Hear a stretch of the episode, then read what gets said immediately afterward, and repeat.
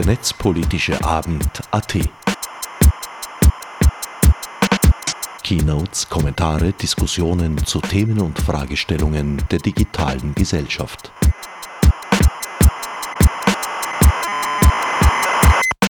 Willkommen beim 55. Netzpolitischen Abend heute am 6. Mai 2021.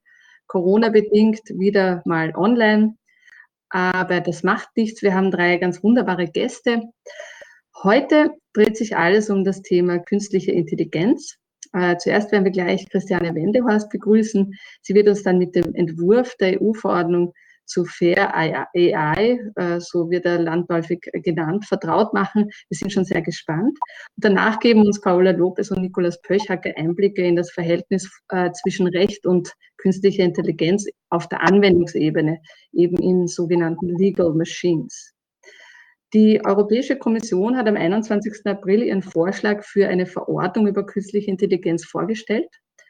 Diese Verordnung stellt irgendwie, kann man so sagen, den Versuch der Kommission da, die Grundrechte zu schützen und gleichzeitig die Innovation im Bereich der KI zu fördern und damit natürlich auch die europäische Wirtschaft fit für die Zukunft, so wird das, glaube ich, genannt, zu machen.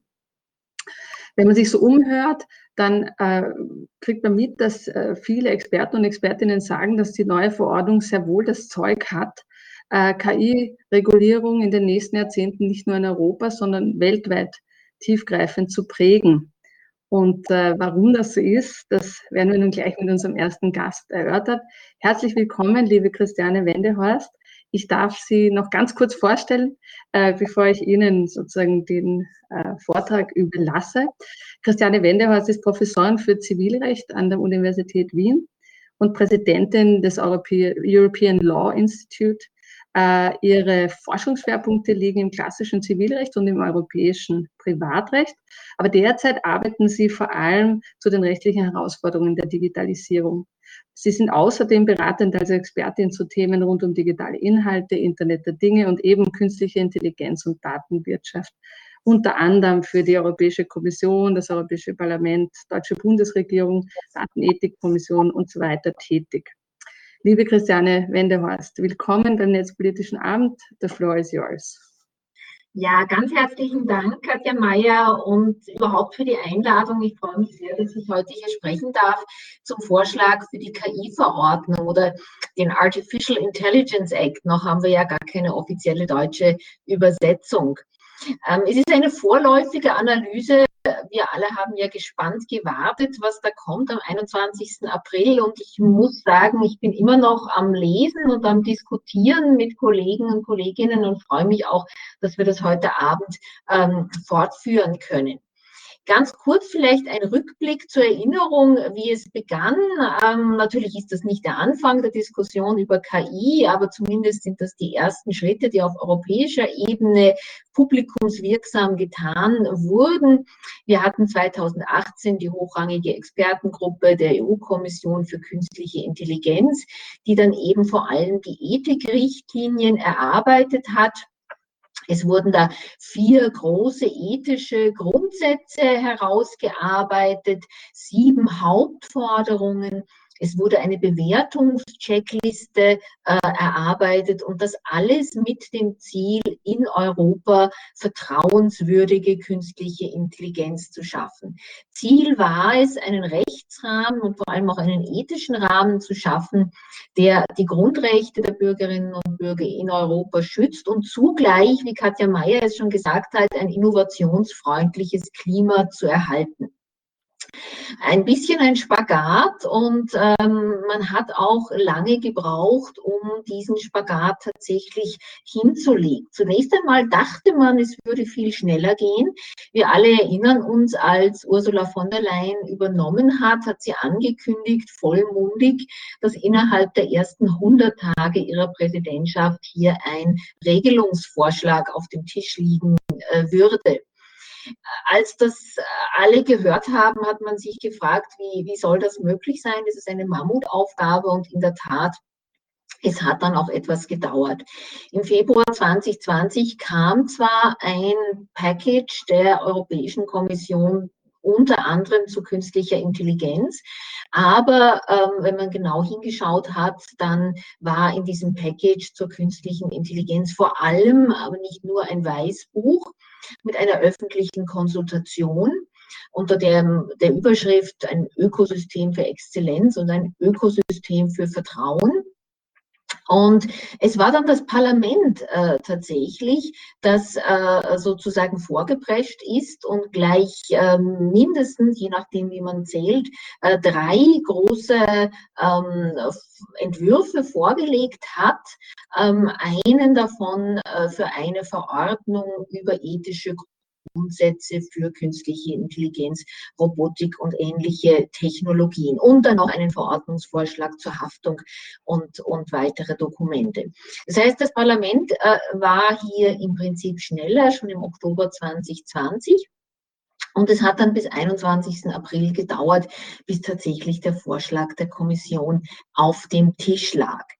Und dieser Vorschlag ist sehr ähm, umfassend und es ist natürlich in den wenigen Minuten, die ich hier habe, wir wollen ja auch noch Zeit zum Diskutieren haben, nicht möglich, das alles in allen Einzelheiten vorzustellen. Vielleicht nur ein paar Schlaglichter und ich freue mich dann nachher auf eine Diskussion, die dann gerne auch andere Aspekte beleuchten kann.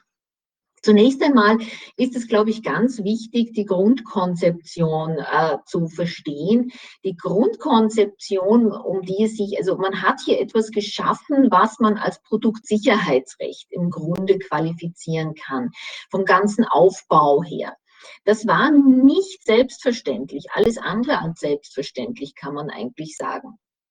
Zunächst einmal muss man ja äh, sehen, KI ähm, schafft Risiken, schafft Chancen, aber eben auch Risiken. Die Risiken müssen wir in den Griff bekommen. Aber diese Risiken ähm, äh, lassen sich in zwei große Typen von Risiken einteilen. Natürlich mit Überschneidungen und Grauzonen, aber doch zwei große Typen. Das ist einmal sind das die physischen Risiken und das andere Mal sind das die sozialen Risiken. Und diese physischen Risiken und die sozialen Risiken sind sozusagen nur die Kehrseite auch der Versprechen, die äh, künstliche Intelligenz für uns macht. Auf der einen Seite wollen wir mehr Sicherheit, sicherere Fahrzeuge, bessere Gesundheitsversorgung und so weiter. Auf der anderen Seite wollen wir fairere Entscheidungen wir wollen Ressourcen äh, frei äh, für zwischenmenschliche Beziehungen. Und die Kehrseite dieser Versprechungen von KI sind dann eben entsprechende Risiken. Risiken für Leben, für Gesundheit, für Eigentum auf der einen Seite, die physischen Risiken und Risiken wie Diskriminierung, Manipulation, Ausbeutung und so weiter auf der anderen Seite. Das heißt, diese zwei Typen von Risiken galt es anzusprechen und äh, das war nicht einfach, denn der linke Typus von Risiko, sozusagen die physischen Risiken, die sind eng verzahnt mit existierendem Produktsicherheitsrecht und eigentlich bei näherem Hinsehen auch gar nicht so KI-spezifisch, muss man sagen. Ähm, und auf der anderen Seite haben wir eben diese sozialen Risiken, die Kommission nennt sie Fundamental Rights Risks. Ähm, die sind sehr äh, KI-spezifisch, aber sie passen halt nicht in Produktsicherheitsrecht klassischer Prägung so richtig rein. Zumindest wäre das ein Novum. Und man, man, man, es stand eben sozusagen zur Debatte, ähm, bringt man sie in eine große Produktsicherheitsverordnung mit hinein oder schafft man eher etwas, was in Richtung Dienstleistungsrecht, so ähnlich wie der Digital Services Act geht, oder eben eher so ähm, Richtung Ethikverordnung, wie das Parlament es vorgeschlagen hat. Und man hat sich dann für die Lösung Produktsicherheitsrecht entschieden. Ähm, man sieht das ganz deutlich auch noch, diese zwei Bereiche, die hier letztlich verschmolzen wurden, wenn wir uns Artikel 6 und Artikel 7 anschauen. Artikel 6, der erste Abschnitt, zusammen mit dem existierenden äh, Produktsicherheitsrecht unter dem New Legislative Framework Das sind sozusagen die physischen Risiken, die hier abgedeckt werden und eben Artikel 6 Absatz 2 in Verbindung dann mit diesem Annex 3, der uns ja vor allem interessiert, wo dann die Hochrisiko-KI aufgezählt ist. Da geht es dann in erster Linie um diese sozialen Risiken, diese Fundamental Rights Risks. Also man hat hier sich dazu entschlossen, beide Arten von Risiken in ein äh, Gesetz zu bringen, das von ein Gesetz vom Typus Produktsicherheitsrecht ist. Und ich halte das für im Grundsatz die richtige Entscheidung, muss ich sagen, dass man sich für diese Art der Regulierung entschieden hat. Das hat weitreichende Konsequenzen, war sehr umstritten auch im Vorfeld, äh, vor allem auch was die Zuständigkeit von Behörden und so weiter anbelangt. Und derzeit ist eben noch unklar, wie sich das dann auch auf die Haftung für KI möglicherweise durchschlagen wird. Zweiter Punkt, den ich gerne ansprechen würde, ist ähm, das, was natürlich sofort ins Auge fällt, der sogenannte risikobasierte Ansatz. Wir haben uns ja sehr gefreut, dass die Europäische Kommission hier eine Grafik verwendet, die sehr an die äh, Kritikalitätspyramide der Datenethikkommission erinnert, wenngleich auch die, die Inhalte ein bisschen anders sind, wenn ich das so sagen darf. Es gibt also sozusagen eine, diese, diese, diese, diesen kleinen roten Bereich oben von unakzeptablen Risiken, wie die ähm, Kommission es nennt, verbotene KI-Praktiken und dann eben verschiedene Abstufungen bis hin zum unten, zum großen grünen Bereich äh, eher unproblematischer KI-Praktiken, die überhaupt nicht reguliert sind. Schauen wir uns einmal ganz kurz an, was sich hinter diesen verbotenen KI-Praktiken ähm, äh, verbirgt. Da muss man sagen, ähm, auf der einen Seite finde ich das sehr, sehr begrüßenswert, dass diese verbotenen KI-Praktiken hier aufgenommen worden sind. Das freut mich ganz besonders, weil das auch eine Forderung war, die ich gemeinsam auch mit Kollegen ähm, immer wieder erhoben habe. Wir haben zwar von Unfair Algorithmic Practices gesprochen, aber ob man jetzt von Unfair Algorithmic Practices oder Prohibited AI Practices spricht, ist dann auch nicht so wichtig. Und so im Großen und Ganzen stimme ich auch ähm, mit vielen Punkten hier überein, aber im Einzelnen ergeben sich natürlich Fragen. Es ist jetzt wahrscheinlich nicht die Zeit, ähm, diese Fragen im Einzelnen durchzugehen, aber sie beziehen sich doch auf die zahlreichen Einschränkungen, die hier gemacht werden, wenn man sich die Formulierung dieser äh, verbotenen äh, KI-Praktiken anschaut. Ja, warum die Einschränkung auf physische oder psychologische Schäden? Ähm, warum wird hier nicht die Diskriminierung genannt? Warum werden nicht andere verbotene Praktiken genannt?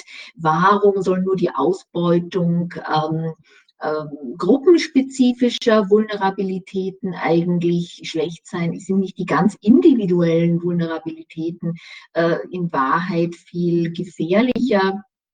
Warum äh, ist die biometrische ähm, Echtzeit-Identifizierung äh, erfasst? Warum nicht auch andere Formen der Identifizierung? Warum nicht auch Kategorisierung ähm, und so weiter und so fort? Also hier lassen sich ganz, ganz viele Fragen im Detail stellen, die ich jetzt wahrscheinlich im Vortrag aus Zeitgründen nicht äh, durchgehen kann, aber über die ich sehr, sehr gerne auch diskutieren würde. Auf der zweiten Ebene, und das ist im Prinzip der wichtigste Bereich, findet sich dann die sogenannte äh, Hochrisiko-KI, die eben im Anhang 3 zunächst einmal ähm, nach Sektoren und Anwendungstypen aufgezählt ist. Und wie wir alle wissen, dieser Anhang 3 hat dynamischen Charakter. Das heißt, der kann im Laufe der Zeit auch angepasst werden. Und wir haben in der Verordnung Kriterien genannt, ähm, nach denen die Europäische Kommission Kommission vorgehen soll, wenn sie diesen ähm, Anhang anpasst. Es sind ähm, äh, Anforderungen hier formuliert an derartige Hochrisiko-KI-Systeme. Die Anforderungen habe ich auf dieser Folie dargestellt. Sie sind sehr unterschiedlicher Natur eigentlich. Manche, kann man sagen, sind eher Mittel zum Zweck, andere sind vielleicht Zwecke, die wir verfolgen. Also das heißt, die Anforderungen sind sehr unterschiedlicher Natur. Sie rangieren vom Risikomanagementsystem bis hin eben zu äh, Genauigkeit, Robustheit und, und, und Cybersicherheit. Und natürlich ähm, äh, gibt es dann auch viele Vorschriften, die sich mit den Pflichten der Beteiligten befassen, was diese Anforderungen äh, betrifft. Wir haben natürlich Kapitel zu benannten Stellen, zur Konformitätsbewertung, zur Zertifizierung, zur Registrierung, wie wir es eben von klassischem äh, Produktsicherheitsrecht nach dem New Legislative Approach kennen. Dann gibt es auf dritter Ebene eben diese, ähm, wie die Kommission in, an manchen Stellen sagt, Anwendungen mit geringem Risiko. Bei näherem Hinsehen ist es eigentlich gar keine eigene Risikoklasse, sondern es geht eigentlich um besondere Transparenzvorschriften, die jetzt ähm, auch Hochrisiko-KI natürlich treffen kann. Das heißt, dieser Titel 3 und der Titel 4 die schließen sich eigentlich wechselseitig gar nicht aus. Ähm, hier in diese äh, dritte Schicht, wenn wir so wollen, diese Transparenzrisiko-KI, wie ich es jetzt mal in Anführungszeichen genannt habe, da finden wir Anwendungen wie Emotionserkennungssoftware, wie biometrische Kategorisierung, ähm, wie auch Chatbots und so weiter, die mit Menschen interagieren oder Deepfakes. Also ein, eine breite Palette eigentlich auch sehr, möglicherweise sehr problematische Anwendungen. Und auch hier kann man mit Fug und Recht diskutieren, warum sind die eigentlich nur hier eingeordnet, ähm, warum vorne die Identifizierung, hier die Kategorisierung mit biometrischen Methoden. Also auch hier lassen sich im Detail sehr, sehr viele Fragen stellen und lässt sich äh, äh, viel diskutieren. Aber ähm, ich, ich muss langsam zum Schluss kommen und möchte vielleicht noch ähm, einen Punkt ansprechen, nämlich die Dinge, die eher ähm, nicht angesprochen sind. Ja, und davon gibt es eine ganze Menge äh, eine ganze Menge von Elephants in the Room, wenn man so will. Und äh, das sind sicher nur ganz, ganz wenige, die ich hier auf dieser Folie aufgezählt habe. Einmal natürlich kann man schon das ganze Konzept in Frage stellen, dass man hier an KI ansetzt. Ja, äh, viele Risiken sind ja gar nicht wirklich ähm, KI-spezifisch, sondern haben etwas mit algorithmischen Systemen allgemein oder mit Komplexität und Vernetzung zu tun. Und das heißt, die Eingrenzung auf KI ist natürlich irgendwie auch dem gegenwärtigen KI-Hype, wenn man so will, geschuldet. Das hat politische Gründe, weil natürlich ähm, KI derzeit ein brennendes Thema ist. Aber wenn man sich jetzt mal das große Ganze anschaut, dann bedürfte es natürlich einer viel breiteren Anpassung des Rechts an digitale Ökosysteme überhaupt. Dann etwas, was vielleicht fast noch wichtiger ist, ähm, viele Risiken, schauen wir zum Beispiel mal die biometrischen Methoden an, die hier angesprochen sind, die betreffen ja weniger die KI selber, sondern eher die Inputdaten und das, was man dann mit den Outputdaten eigentlich macht. Ja.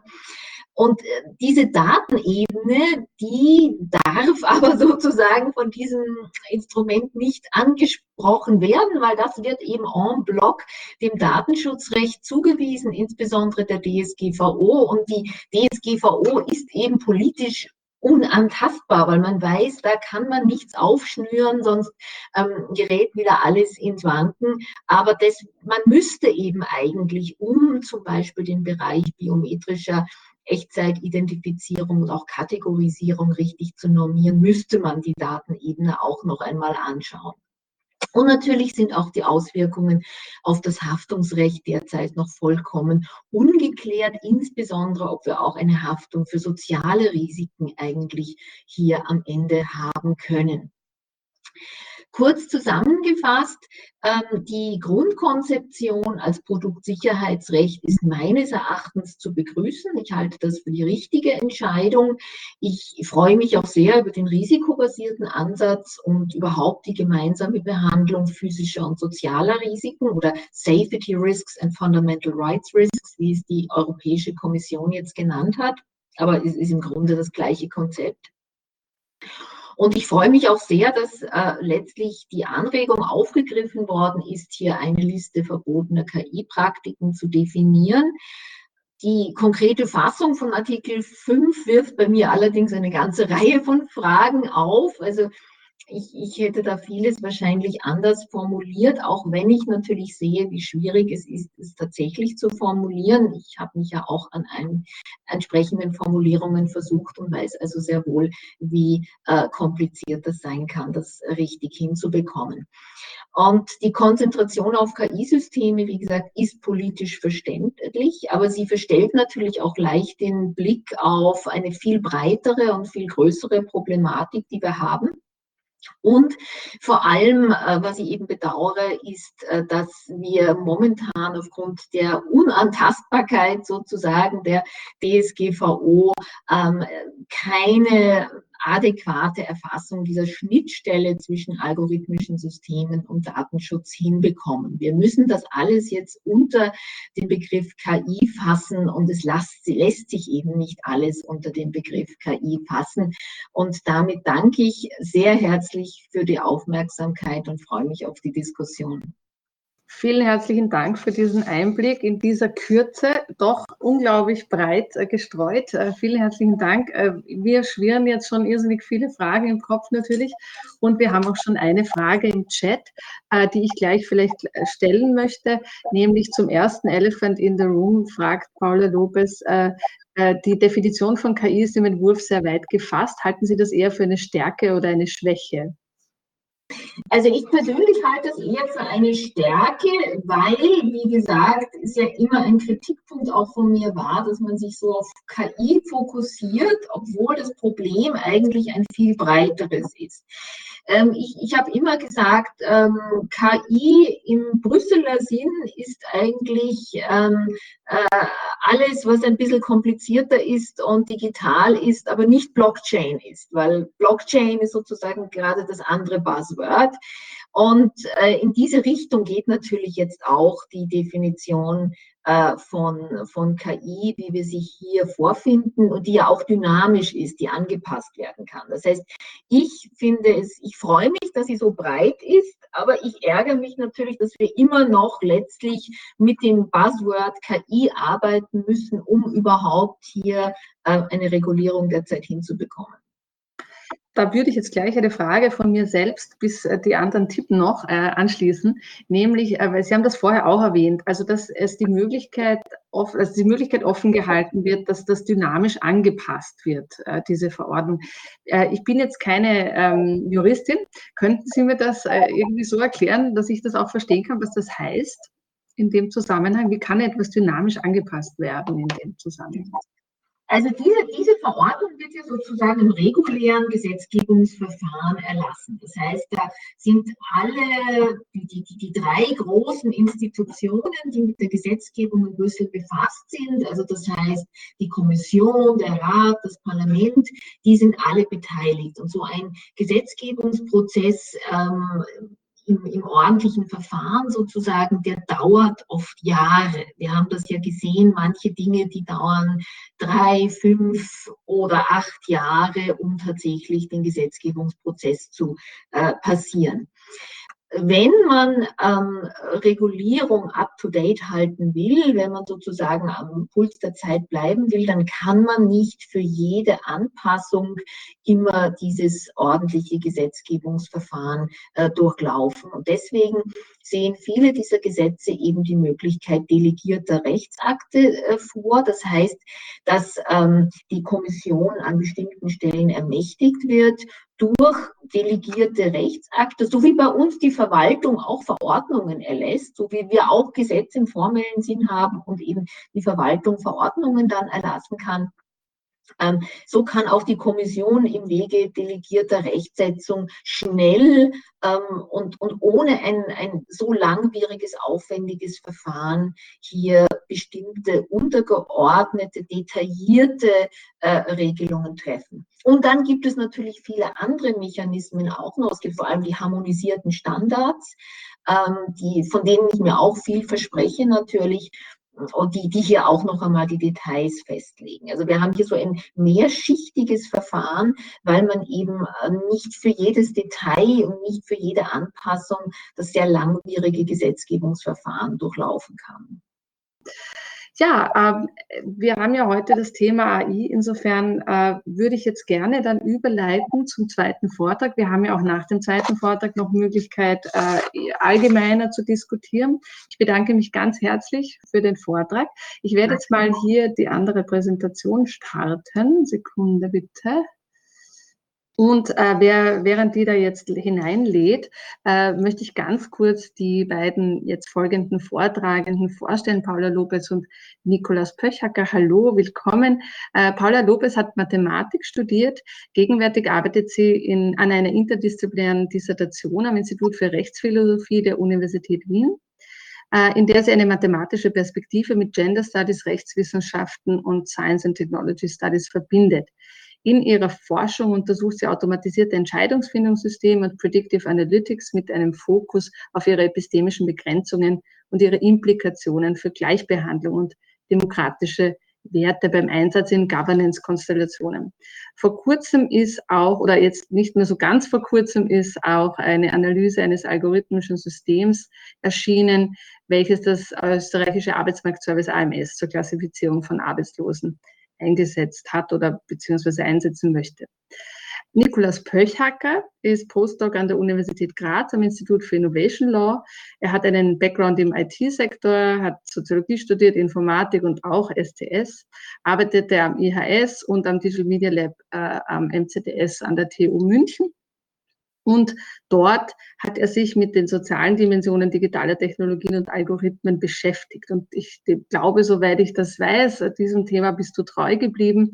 In, in deiner Arbeit in Graz untersuchst du die vielfachen Zusammenhänge zwischen demokratischen Institutionen, sozialen Ordnungen und algorithmischen Systemen. Und besonders im Fokus steht hier die Frage, auf welche Weise sich digitale Technologien auf das Rechtssystem oder im Rechtssystem auswirken.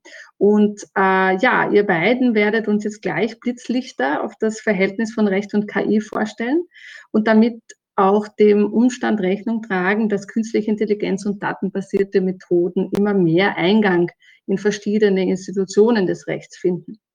Ja, willkommen nochmal. Danke, dass ihr da seid und bitte um euren Vortrag.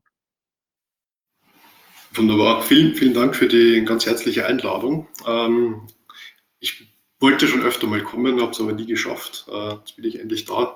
Ein bisschen schade, dass wir nicht im MetaLab sind. Hätte mich sehr gefreut, vor allem die Club vorliegt dort.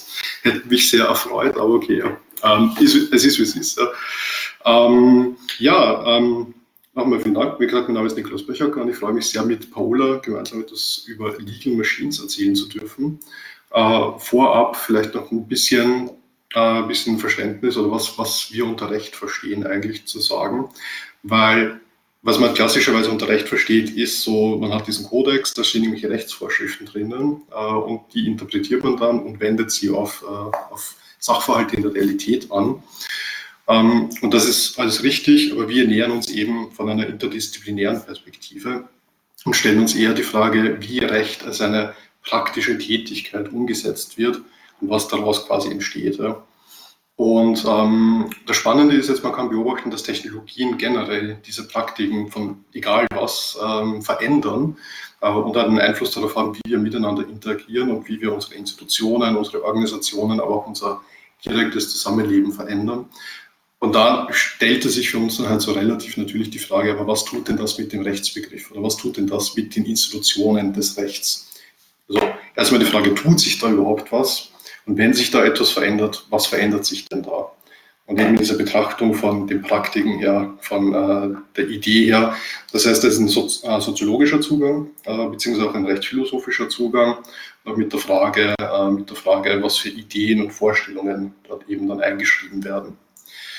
Ähm, dieser, dieser Forschung gehen wir generell nach. Ich habe auch die, äh, die Freude am neu den bald neu gegründeten Constitutional Innovation Hub dieser Frage nachzugehen. Da kann ich nachher noch ein paar Worte dazu verlieren.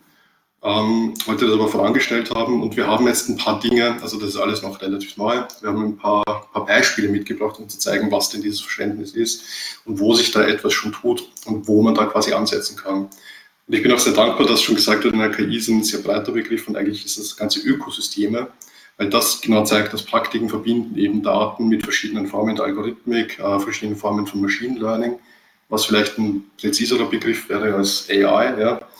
Ähm, und wie wird denn das eigentlich verbunden und eher so eine Perspektive einnehmend.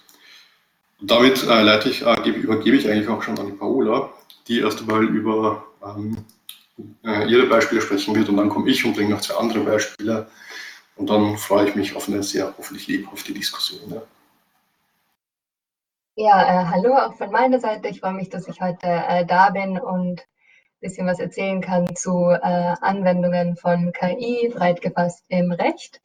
Meine erste Frage wäre jetzt, ähm, wie schalten wir die Präsentation weiter? Machst du das, Katja, oder kann ich das machen? Okay, ähm, passt. Ähm, also im ersten Vortrag von Christiane Wenderhorst haben wir etwas gehört zum Umgang des Rechts mit KI. Und jetzt in unserem Input drehen wir die Richtung so ein bisschen um und drehen die Fragerichtung um und äh, schauen uns an, was KI mit dem Recht äh, macht oder machen kann. Ähm, und zwar werden algorithmische Systeme, ich sage absichtlich nicht KI wegen des Hypes, ähm, in verschiedensten Bereichen des Rechts und der Rechtsanwendung eingesetzt. Und Beispiele gehen vom äh, sogenannten Predictive Policing, also der vorausschauenden Polizeiarbeit, über ähm, die Risikobewertung von StraftäterInnen, worüber Nicola später noch etwas erzählen wird, über ähm, ganz simple unter Anführungsstrichen Tätigkeiten wie das automatisierte Zusammenfassen von sehr, sehr langen rechtlichen Dokumenten und das Erstellen von rechtlichen Dokumenten, das auch in seiner Wirkung ähm, unterschätzt werden kann.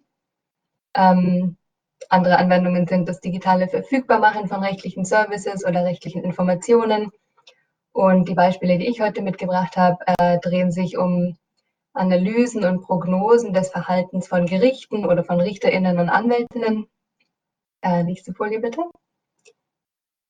Äh, und zwar gibt es in den letzten Jahren einen äh, Zuwachs an wissenschaftlicher Forschung, die sich darum bemüht, Gerichtsurteile vorherzusagen.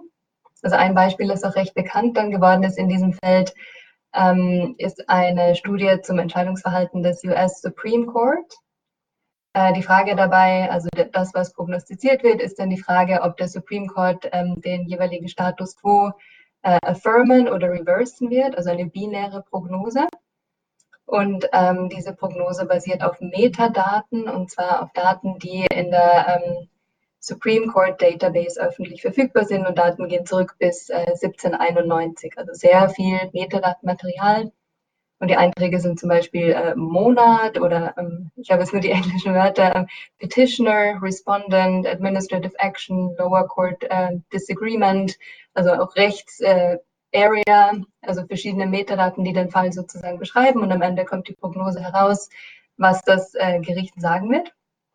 interessant finde ich hier, äh, dass Teile der Autorenschaft dieser Studien, die solche Modelle zur Vorhersage bauen, gleichzeitig auch Artikel darüber schreiben, wie ähm, Supreme Court Decisions den äh, Aktienmarkt dann beeinflussen und äh, auch in Wirtschaftsmagazinen ähm, Artikel darüber schreiben, dass eine frühe Kenntnis von Urteilen einen Marktvorteil beschafft. Und gleichzeitig haben Teile der Autorenschaft äh, dieser äh, beiden Arten von Papern auch ähm, neben ihrer akademischen Tätigkeit eine äh, unternehmerische Tätigkeit in Legal Tech Unternehmen, die solche Legal Analytics und Predictive Legal Analytics anbieten. Also hier sieht man irgendwie so eine Verquickung, so eine personelle Verquickung zwischen so wissenschaftlichen ähm, oder vermeintlichen Predictions und äh, einem Marktvorteil, den man sich daraus verspricht oder den man zumindest bewirbt. Wenn man sich dann allerdings das Prognosepaper dazu genauer anschaut und genauer ansieht, wo wirklich die äh, Prognosen gut funktionieren, dann stellt man fest, dass diese entwickelten Modelle viel besser darin sind, die Vergangenheit vorherzusagen, als die nahe Gegenwart oder auch die Zukunft. Das heißt, wie gut das dann funktioniert, auch mit der zukünftigen Vorhersage und also auch mit dem Marktvorteil und diesem ganzen äh, Marketing. Äh, Werbetrommelding der eigenen äh, Legal Tech Firma ist natürlich dann eine Frage. Ähm, außerdem gibt es eine Reihe von Studien, die textbasiert versuchen, äh, Gerichtsurteile zu prognostizieren. Das heißt, die Daten, die quasi der Input sind für die Prognose, sind ein Text und der Text, der dann hier verwendet wird, ist in all diesen drei Beispielen ähm, die Urteilsschrift selbst, also das Urteilsdokument, das rechtliche Urteilsdokument, wo dann sozusagen das letzte bisschen, dort wo das Urteil dann ähm, verkündet wird, zugehalten sozusagen. Und das ist das, was vorhergesagt werden soll. Ähm, und das wird dann genannt äh, Predicting Decisions, also die, die, das Wording ist immer pre Predicting, also Prognosen, ähm, ist etwas Zukunftsbezogenes. Aber natürlich ist der Einwand dabei, dass sobald diese Urteilsschrift, dieses Urteilsdokument feststeht, also da ist ja das Urteil schon gefällt. Das heißt, die gesamte Datenbasis, entlang der die Prognose angestellt wird, arbeitet eigentlich schon zu dem Ergebnis, das dann nachher auch dasteht und das vorher schon feststeht. Das heißt, inwieweit das wirklich eine Prognose ist, also das, das, wo Prognose draufsteht, ist dann oft einfach eine bloße Betrachtung der Vergangenheit, wie in so vielen Fällen. Ähm, und da stelle ich mir als Mathematikerin dann gerne die Frage, was machen diese Systeme wirklich? Ist es wirklich eine Prognose? Auf welchem Input generieren sie welchen Output? Nächste Folie bitte. Na, und wenn man dann ähm, zum Entscheidungsverhalten von individuellen Personen kommt, kommt man dann noch in so eine ganz äh, spannende, finde ich auch, Ecke von Legal Tech. Ähm, also hier habe ich eine Firma rausgesucht, die heißt Premonition, das heißt übersetzt Vorahnung. Und ähm, deren Internetadresse ist premonition.ai. Das heißt, sie äh, surfen schon auf der äh, Artificial Intelligence Hype-Welle. Und sie versprechen sich, wie man da sieht in diesem blauen Banner, a very, very unfair advantage in litigation, because losing is expensive. Also sie versprechen sich durch ihre Analysen und durch auch da oben ist ein Video gescreenshottet durch Judge Reports, wo man einzelne RichterInnen betrachtet und genau schaut, was sie zu welchen Dingen sagen. Das bündeln sie zu ihrem unternehmerischen Tun und ähm, verkaufen sozusagen diese ähm, Legal Analytics und ähm, versprechen einen very, very unfair advantage. Ähm, früher hatten sie auf ihrer Homepage, das habe ich leider damals nicht gescreenshottet, einen Verweis auf Minority Report. Aber also sagen wir so, in der kritischen Digitalisierungsforschung ist Minority Report immer so das Negativbeispiel. Also so Achtung, nicht zu viele schlimme Dinge machen, sonst landen wir bei Minority Report. Die haben das aber so gedreht, dass das ähm, wünschenswert ist. Also wie toll wäre das, wenn man das alles machen kann? Also die dürfen den Film nicht gesehen haben, ich weiß nicht, oder halt absichtlich damit spielen, also sozusagen, dass sie halt die Techniken des Bösen haben und dann äh, die dann für die eigenen Zwecke einsetzen können. Ich weiß es nicht, also jedenfalls, das ist mittlerweile draußen, aber die, die ganze Aufmachung, auch das äh, Logo von denen ist so ein Auge, wie man hier bei diesem Judge Report sieht. Da geht es darum, die, die ähm, Wahnsinnskräfte von KI zu bündeln für den eigenen Vorteil. Und da ähm, liegt es dann nahe, dass man dagegen irgendetwas machen müssen möchte, weil ähm, das nicht so gut und vertrauenswürdig wirkt, dass äh, jede rechtliche Tätigkeit einfach als ähm, Gaming the System geframed wird, dass man einfach nur ähm, Recht als, als, dieses Spiel sieht, dass man nur irgendwie hacken muss mit genug Daten und so weiter. Und ähm, auf der anderen Seite dieses Spektrum steht dann Frankreich, denn äh, in Frankreich gibt es mittlerweile ein äh, strafrechtliches Verbot, strafrechtlich, ähm, der individuellen äh, Analyse von, äh, vom Entscheidungsverhalten von RichterInnen. Also hier steht es auf Französisch. Ich kann leider nicht gut Französisch, aber äh, es wird trotzdem klar. In der ersten Zeile ähm, Identité des Magistrats, also die Richter, das habe ich nachgeladen. Ähm, also man darf die äh, Identität, also ein individuelles Profiling von Richtern, nicht verwenden, um äh, ihre Entscheidungspraktiken zu evaluieren, analysieren, vergleichen oder vorherzusagen. Also das ist unter Strafe gestellt. Ähm, spannend hier ist, dass es hat nichts mit Digitalkram zu tun, es hat auch nichts mit Machine Learning zu tun, da steht nicht KI drauf, sondern das reine Analysieren äh, steht unter Strafe. Das heißt, wenn ich zu Hause sitze und mit einem Bleistift auf einem Sofa einzelne Richter, also die Entscheidungen, die öffentlich sind, ähm, analysiere, um zum Beispiel herauszufinden, ob das Sternzeichen einen Einfluss hat auf die Entscheidungskultur, dann ist das ein verbotener Akt. Ähm, das Verbot ähm, wurde erlassen nachdem 2016 eine ähm, recht breit angelegte Studie gezeigt hat, dass individuell unter den RichterInnen es sehr große Unterschiede gibt in Bezug auf Asylprozesse.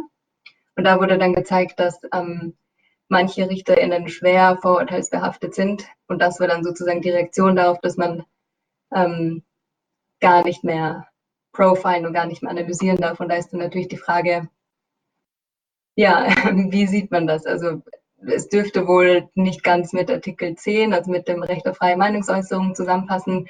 bin auch gespannt, wie sich das alles entwickelt, weil Französisch ist leider zu schlecht, um das ganz genau nachzulesen. Aber das ist eben diese andere Seite. Auf der einen Seite die USA, die streng äh, case-based sind und dann Judge Reports mit KI machen. Auf der anderen Seite dann ein komplettes Verbot. Und da würde mich ähm, interessieren, wie sieht das die Gemeinschaft, die heute anwesend ist. Und äh, nächste Folie bitte. Das kann man dann gerne diskutieren.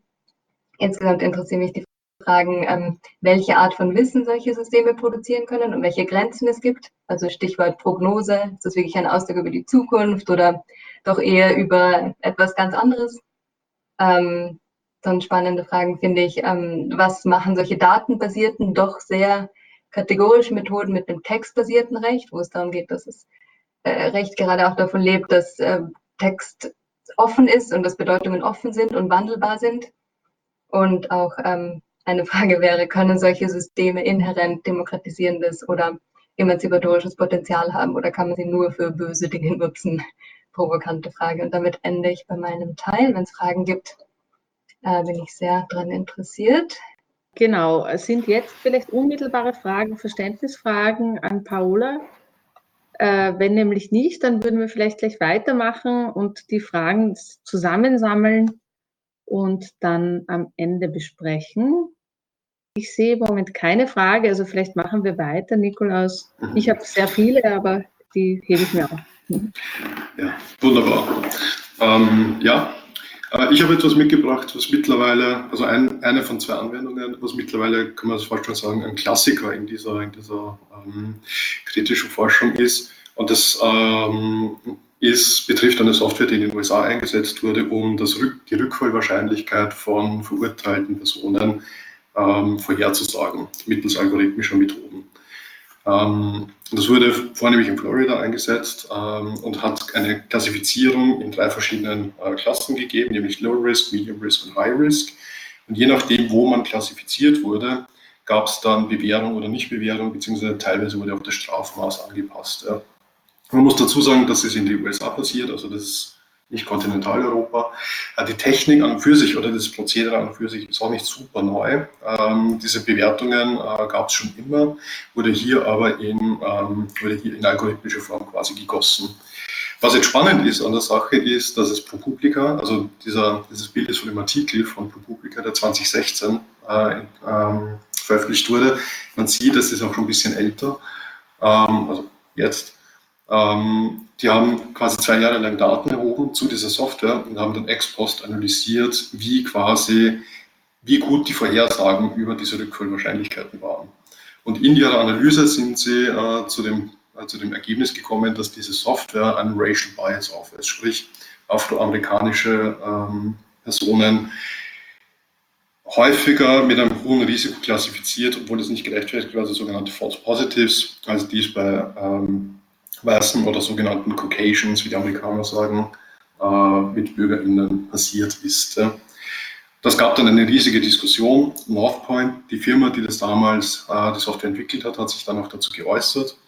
Äh, und es ist eine große Diskussion entbrannt. Spannend ist, dass die Software selber nie öffentlich angesehen wurde. Also die Firma hat sich dann auf ihre Intellectual Property Rights berufen und so ganz genau wissen wir bis heute nicht, was da passiert ist. Es war wahrscheinlich eine lineare Regression, die sie, äh, die sie dort gerechnet haben. Man hatte dann irgendwie Zugriff auf die Fragebögen, äh, die sie die, äh, die, sie die Personen ausfüllen haben lassen, wo so wunderbare Fragen drinnen waren wie, wenn ich wütend werde, neige ich zur Aggression oder in meiner Nachbarschaft ist es leicht, Drogen zu kaufen. Und das waren quasi so Inputdaten für diese Software. Ähm, kann man auf der Ebene mal diskutieren, auch, ob das überhaupt sinnvoll ist oder nicht, aber das, das war so die Ausgangsbasis. Und das Spannende ist, dass dann eine Diskussion entsprungen ist darüber, ob diese Software fair ist oder nicht. Um, next slide, please. Genau. Und das Spannende, äh, das Spannende ist eben die Frage, ist es fair oder nicht? Und ähm, es gab dann, es gab dann äh, Autoren-Team, äh, Corbett Davis et al., ähm, Sie haben einen Washington Post-Artikel geschrieben, aber auch, einen, aber auch einen, einen akademischen Artikel. Der, der Link in den Washington Post-Artikel, wo Sie gesagt haben, hier treffen eigentlich zwei verschiedene Konzeptionen von Fairness aufeinander. Und wir haben im vorigen Vortrag schon gehört, das fand ich sehr spannend, als ich das gehört habe, tatsächlich, dass eine der, der Hoffnungen von AI ist, dass wir zu faireren Entscheidungen kommen. Aber hier kommen wir an den Punkt, wo wir uns mal fragen müssen, was bedeutet fair denn überhaupt? Also was, was für eine Konzeption von Fairness ist in Software eingeschrieben oder in diese, ja, in diese algorithmischen Systeme? Weil was äh, Northpoint zu ihrer Verteidigung argumentiert hat, ist nämlich, dass ähm, in den jeweiligen Klassen die Fehlerwahrscheinlichkeit ungefähr gleich groß ist. Also wir haben hier, ein, äh, wir haben hier ähm, ein Diagramm, da sieht man die Klassifizierungen getrennt nach, äh, nach Ethnie, also Low Risk, äh, Medium High Risk zusammengefasst für ähm, Black and White. Und ähm, die dunkelblauen sind did not, not reoffend, also es war false positive und das hellblaue ist did reoffend, also true positive, ja, also eine wahre Vorher die richtige Vorhersage. Und Northpoint hat jetzt äh, argumentiert, dass die, dass die Relation oder die Wahrscheinlichkeit äh, zu klassifiziert zu werden in den jeweiligen Klassen ungefähr gleich ist. Also man hat dieselbe Wahrscheinlichkeit bezogen auf äh, alle, auf die Subpopulation von Caucasians oder Afri African Americans. Ähm, und daher haben sie gesagt, ist es fair. ProPublica allerdings hat anders argumentiert. ProPublica hat argumentiert, die Personen, die äh, als ähm, Medium oder High Risk klassifiziert wurden und nicht reoffended haben, hatten die, hatten die äh, African Americans ein überproportional höheres Risiko, ebenfalls klassifiziert zu werden. Sprich, das Argument war nicht äh, spezifisch auf die einzelnen Subpopulationen, sondern eigentlich ein Gesamtpopulationsargument. Und hat sich hat sehr, sehr, sehr stark auch mit absoluten Zahlen argumentiert in Wahrheit. Und das Spannende ist jetzt, dass in diesem äh, Artikel, den ich jetzt zitiert habe, kann man nachlesen, das wird mathematisch sehr schön nachgewiesen dann auch, ähm, dass das eigentlich zwei verschiedene Ideen von Fairness sind, die mathematisch inkommensurabel sind. Also die sind nicht kompatibel miteinander. Man kann entweder das eine Fairness-Kriterium erfüllen oder das andere, aber nie beide gleichzeitig. Das heißt, mathematisch gesehen muss man sich an einem gewissen Punkt einfach entscheiden. Ähm, und das ist eine Wertentscheidung am Ende des Tages. Und das wird es eben, und das finde ich macht den Fall so spannend, das wird hier eben auf dieser Ebene dieser Software oder wie man Software evaluiert eigentlich entschieden. Und das wurde aber implizit in dieser Softwareentwicklung äh, gemacht. Also das wurde auf etwas, äh, das wurde auf etwas hin optimiert und getestet, also hoffentlich getestet. Und die Frage ist in diesen Evaluierungen, wann sagt man denn eigentlich, dass ein Algorithmus gut genug performt? Also wir kennen das man kennt das von Machine Learning-Applikationen. Wir programmieren das ja nicht explizit, sondern wir haben Input-Daten, wir haben Output-Daten. Und das System wird irgendwie immer besser, diese historischen Daten vorherzusagen, und Anführungszeichen. Und ab einem gewissen Punkt, wenn wir sagen, jetzt bin ich gut genug in dem Modell, dass es an meine Daten angepasst ist, dann verwende ich es. Aber dieser Punkt, was ist denn gut genug? Da ist ja eine äh, qualifizierende Entscheidung drinnen und das ist eben auch so ein fairness Argument, das man hier bringen kann. Um, ähm, next slide, please. Genau. Und das zweite Beispiel, was ich mitgebracht habe, ähm, ist tatsächlich etwas ganz anderes, nämlich äh, biometrisches Verfahren zu Voice Recognition und die Frage, kann man das im Asylverfahren einsetzen? Das ist dahingehend relativ spannend, weil ähm, es einerseits in Deutschland gemacht wurde, es jetzt aber auch in einem österreichischen Regierungsprogramm äh, drinnen steht, dass man die Asylverfahren, die ja tendenziell sehr lange dauern und die Behörden äh, mit einfach Fällen über, also überfordert sind, es gibt aber zu viele, will man diese Verfahren effektiver gestalten. Und eine Möglichkeit, die Effektivität davon zu erhöhen, ist es, Software einzusetzen, um die Herkunftsländer äh, der asylsuchenden Menschen äh, zu bestimmen. Das hat den Hintergrund, dass teilweise Papiere fehlen, teilweise, äh, teilweise wird den Leuten auch nicht geglaubt. Es gab einen Artikel von äh, netzpolitik.org, die das Ganze ein automatisiertes Misstrauen genannt haben, in dem nämlich über den Dialekt, die die Leute sprechen, oder über die Sprache und dann äh, Abwandlungen vom Dialekt festgestellt wird, wo ist denn das Herkunftsland. Und wenn das Herkunftsland festgestellt wurde, kann man ableiten, gibt es einen Asylanspruch oder nicht. Das wurde, das wurde relativ heftig kritisiert, einerseits aufgrund äh, nicht so vorhandener Fehlerquoten, Andererseits aber auch deswegen, weil sich ähm, nationale, also nationale Räume, geografische Räume nicht unbedingt mit Sprachräumen decken. Also ein Dialekt kann grenzüberschreitend äh, gesprochen werden. Das heißt, die Zuschreibung oder die Konstruktion einer Nationalität, wie man in der Sozialwissenschaft sagen würde, also Subjektivierung, ist eigentlich nicht ein eindeutig. Das heißt, ich kann nicht sagen, der Dialekt kann ich eindeutig sagen, du kommst aus diesem Land. aus diesem Staat oder aus dieser Gegend. Ähm, und deswegen wurde das tatsächlich kritisiert und da stellt sich dann auch die Frage, inwieweit, inwieweit kann eigentlich so eine, so eine Feststellung oder so eine datengetriebene, äh, datengetriebene ähm, Nationalitätskonstruktion eigentlich in diesen Prozessen genutzt werden. Inwieweit ist das eigentlich auch äh, verfahrenskonform, rechtskonform? Das ist tatsächlich auch eine Frage, die wir uns in einem Projekt hier am Institut des öffentlichen Rechts und Politikwissenschaft der Universität Graz stellen. Ähm, das Projekt ist DIGRENZ, das ist eine Kooperation zwischen der FH, Joanneum und uns. Und die Idee ist halt, dass wir uns das mal kritisch anschauen. Also relativ prinzipiell mal offen, aber durchaus mit einem kritischen Blick und zu sagen, was wären denn Probleme, die da auftreten aus einer rechtlichen Perspektive. Allerdings wirft das auch eben interessante rechtssoziologische bzw. philosophische Fragen auf. Ja, ja genau. Äh, Im Chat wird auch schon gesagt, unter Dialekt ändert sich natürlich, also Sprache ist etwas, äh, ist etwas äh, Lebendiges, Komplexes. Ich habe vier Jahre lang in München gelebt. Ähm, mittlerweile hat sich mein Duktus dahingehend verändert, dass die Software wahrscheinlich einigermaßen verwirrt wäre. Ja. Kann, ich, kann ich durchaus behaupten. Genau. Aber das sind so die zwei Beispiele, die ich mitgebracht habe. Äh, nächste Folie bitte. Und daran zeigen sich eigentlich das, was mich oder uns äh, auch daran interessiert, nämlich was, was ist dann eine Realitätskonstruktion, die für das Recht greifbar gemacht wird. Das klingt jetzt mal sehr abstrakt. Man muss sich das aber so vorstellen, man hat ja immer gewisse Rechtstexte, äh, da sind Begrifflichkeiten drin und die können und die brauchen eine Interpretation. Ähm, also ich habe zum Beispiel äh, Begriffe von ist jetzt ein blödes Beispiel, aber geringfügiges Geschäft, ne? dann habe ich eine Vorstellung davon, was ist das, äh, dann interpretiere ich das. Oder ein sehr amüsantes Beispiel ist, ich habe das gerade in einem anderen Chat gesehen, dass in Graz ein Skateboarden äh, verboten wurde auf öffentlichen Plätzen. Und das Ganze wird gerade, ähm, wird gerade diskutiert, weil nicht ganz klar ist, was denn ein Gehsteig als Gehsteig qualifiziert, wie man das feststellt, wie man, wie man das quasi mappen kann. Und das zeigt ein sehr spannendes, äh, sehr spannendes Phänomen, was in der Rechtswissenschaft als Subsumption bezeichnet wird, nämlich ich muss den Text der geschriebenen Rechtsnorm mit einer komplexen äh, Realität mappen. Das heißt, ich mache eine Beobachtung, dann muss ich sagen, ist dadurch ein Tatbestand der Rechtsnorm erfüllt oder nicht.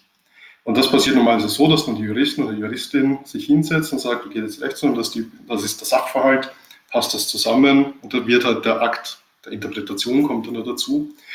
Ähm, und dann gibt es eine Entscheidung. Und am, Ende, am anderen Ende des Raums sitzt vielleicht ein anderer Jurist und der kommt zu einem anderen und dann wird irgendwie gestritten. Jetzt wird das aber in die äh, Software hineingezogen und dadurch potenziell stabilisiert. Ja. Also es gibt, also es wird eine gewisse Form der Interpretation in, durch diese datengetriebenen Systeme äh, erzeugt äh, und dadurch aber auch ein gewisses Rechtsverständnis oder ein Subs äh, Realitätsverständnis äh, stabilisiert und dadurch für das Recht greifbar gemacht. Und das ist tatsächlich das, was mich persönlich sehr, sehr stark interessiert an diesen ganzen, äh, an diesen ganzen algorithmischen Systemen innerhalb der Rechtsinstitutionen, weil das potenziell Verständnisse verändert. Und die zweite Frage, das haben wir im Fairness-Beispiel gesehen, ist auch, ähm, wer entscheidet denn eigentlich, welche dieser Konstruktionen dann anzuwenden ist. Also wir haben eben Interpretationsabweichungen, darüber kann man diskutieren. Wenn es aber in der Software festgeschrieben ist und da gibt es einen Output, äh, dann ist das erste Mal da. Und es gab äh, spannenderweise erst, ich glaube vor einer Woche oder so, Nature-Artikel, wo argumentiert oder gezeigt wurde, dass Leute algorithmische Entscheidungen tendenziell eher folgen, selbst wenn diese dem intuitiven Verständnis äh, widersprechen. Einfach weil es der Algorithmus gesagt hat, weil hier eine gewisse Objektivität zugeschrieben wird. Also die Frage auch hier, was tut denn das eigentlich mit unseren Entscheidungsprozessen? Und das nächste, darauf aufbauend, ist, ähm, ist welches Verständnis von Recht wird denn hier eigentlich stabilisiert? Man könnte jetzt eine ganze rechtsphilosophische Diskussion aufmachen, äh, die, fragt, äh, die fragt, wo kommen denn eigentlich unsere Ideen von Gerechtigkeit? Das verweist wieder auf diesen Fairnessbegriff ähm, her, beziehungsweise äh, ist Recht einfach nur eine Abarbeitung von Paragraphen, äh, sogenannte Subsumptionsautomaten, wie das von Max Weber äh, genannt wurde, oder ist da im Interpretation lebendige Diskussion drinnen, was Recht auch tatsächlich, was das moderne Rechtsverständnis tatsächlich eher widerspiegelt. Ja. Und die letzte Frage, die widmet sich äh, Angelika Adensamer in unserem Team im Rahmen dieses Digrens-Projekts, was ich schon genannt habe, ist die Frage, wenn wir jetzt Algorithmen im Verwaltungshandeln selber einsetzen und wir haben diese ganzen verwaltungsrechtlichen Vorschriften das alles, und ab wann kann man aus einer rechtstheoretischen Perspektive eigentlich sagen, dass Algorithmen selbst zu Recht werden? Ähm, und es gibt eine sehr spannende Formulierung schon 1999 äh, von Lawrence Lessig irgendwie sehr salopp formuliert, wo er gesagt hat, Code is Law. Und er meinte damit, dass äh, Computercode im Verhalten steuernd wirkt. Aber die Frage ist, ändert sich dieses Verständnis, wenn es in Rechtsinstitutionen umgesetzt wird? Also ab wann kann man sagen, dass Algorithmen tatsächlich Recht sind? Das ist eine nicht so ganz klare Frage und da bin ich schon sehr gespannt auf die Diskussionen. Damit beende ich. Ich hoffe, ich bin in der Zeit geblieben. Ähm, und möchte noch darauf hinweisen, eben gesagt, ich bin vom Constitutional Innovation Hub Graz. Das klingt super fancy. Äh, wir starten kommende Woche. Äh, ganz offiziell haben die letzte, letzte Jahr daran gearbeitet, ähm, den Bereich irgendwie aufzubauen. Und dort widmen wir uns unter anderem der Frage, und auch ein, zwei Leute vom Hub sind tatsächlich im Chat, habe ich gesehen. Und jetzt freue ich mich auf eine Diskussion. Ja. Danke. Vielen Dank für die beiden Vorträge. Im Chat, äh, ja, also Annemarie Hofer, vielleicht könnte Annemarie Hofer das Wort ergreifen. Also erstmal hallo, vielen Dank. Äh, ich bin Teil auch von dem Hub, also ich weiß nicht, womit der Nikolaus sich beschäftigt. Ähm, aber was, was ich mich immer frage, ist halt die, diese Fairness, wo wir jetzt sagen, wir können die Fairness nicht reinbringen.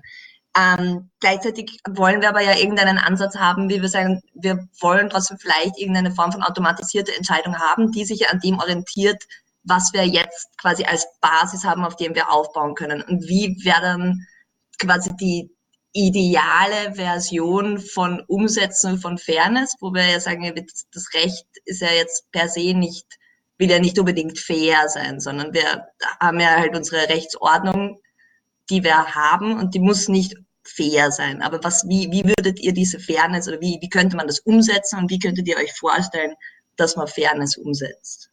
Es ist eine, ich brauche nicht eine direkte Antwort, aber es als, danke. Naja, das ist, äh, hi Annemarie, ähm, das ist äh, tatsächlich eine spannende Frage, weil man, wie, wie ich versucht habe, in dem Beispiel zu zeigen, ist, äh, was Fairness ist, ist ja erst einmal in erste Instanzen äh, soziales Konstrukt, verweist also quasi immer auf diese Aushandlungsprozesse. Da muss man jetzt natürlich die Klammer aufmachen und sagen, ich gehe jetzt mal davon aus, dass es, wie die Naturrechtler sagen würden, keine objektive Instanz von Fairness gibt, sondern das ist etwas, was man sich ausmachen muss, Klammer zu. Ne? Ähm, und dann ist aber die Frage, wer entscheidet das oder wie, wie kommt das in diese Software-Systeme hinein, nach was wird das optimiert? Ähm, und jetzt wird das sehr, sehr oft, und das ist ja ein Argument, was in der Critical Algorithm Studies zum Beispiel immer gebracht wird, werden dann sehr, sehr viele normative Vorstellungen in diese Systeme hineingepackt durch Entwickler und EntwicklerInnen, die halt gewisse Vorstellungen von der Welt haben. Also ich will ja auch gar nicht sagen, dass die bösartig sind oder sonst irgendwas, sondern die haben halt ihre Vorstellungen von der Welt. Und das wird dann in dieser Software stabilisiert. Und die Frage ist, könnte man da Prozesse irgendwie gestalten oder aufbohren, dass man sagt, man macht das deliberativer oder man macht das irgendwie durch ähm, Institutional Governance, wo man sagt, okay, man definiert vorher, was ist denn diese Fairness und dann gibt es Umsetzungsprozesse in diese Software hinein, anstatt den Ansatz, den wir jetzt sehr, sehr oft haben, zu sagen, da wird etwas programmiert oder etwas entwickelt und die sagen dann, das ist super für euch, benutzt das bitte und dann benutzt man das, ohne sich dann diese Gedanken gemacht zu haben. Ja. Also das ist gerade, das ist gerade nämlich bei AI gar nicht so einfach, weil bei klassischer imperativer Programmierung würde ich sagen, mache deine If-Else-Statements ne, und frage spezifische Fälle ab. Aber was mir in meiner Forschung auch schon begegnet ist, dass dann so, ähm, das war ganz spezifisch, wie kann man Programmauftrag in Algorithmen umsetzen, also den öffentlich-rechtlichen Rundfunk. Also wenn man Diversität zum Beispiel umsetzen will, dann ändert sich das immer mit den NutzerInnenverhalten. Ja, also wie sich gewisse Cluster von Themen äh, bilden und wie man das zueinander in Beziehung setzt und wie man das interpretiert. Und hier müsste man eigentlich einen ongoing Prozess äh, von, äh, von Auditing oder von Supervision einbauen, um dann jeweils zu be beurteilen, passt das noch mit diesen Kriterien, die wir vorher definiert haben, zusammen oder nicht und wie müsste man dann eventuell intervenieren. Ja. Also ich glaube nicht, dass es den einen Fairnessbegriff gibt, der der richtige ist. Wir müssen uns natürlich auf Prozesse einigen, also wirklich Prozessdesign anschauen, wie wir das konstruktiv umsetzen können. Ja, in diesem Sinne, vielen herzlichen Dank an alle, an alle Sprecher, Sprecherinnen, aber auch an alle, die mitdiskutiert haben. Der nächste netzpolitische Abend ist am 10.06. Äh, mit den Gästinnen Katha Spiel und Paul Keller. Wird sicher auch wieder spannend werden und ich hoffe, äh, wir sehen uns dort wieder und in der Zwischenzeit wünsche ich äh, ja eine, eine gute Zeit. Der Sommer kann kommen und die Impfungen auch und ja, bleiben Sie gesund. Danke vielmals. Sie hörten Mitschnitte vom Netzpolitischen Abend AT. Details und Programmvorschau im Internet unter netzpolitischerabend.wordpress.com. Gestaltung der Sendung Herbert Gnauer.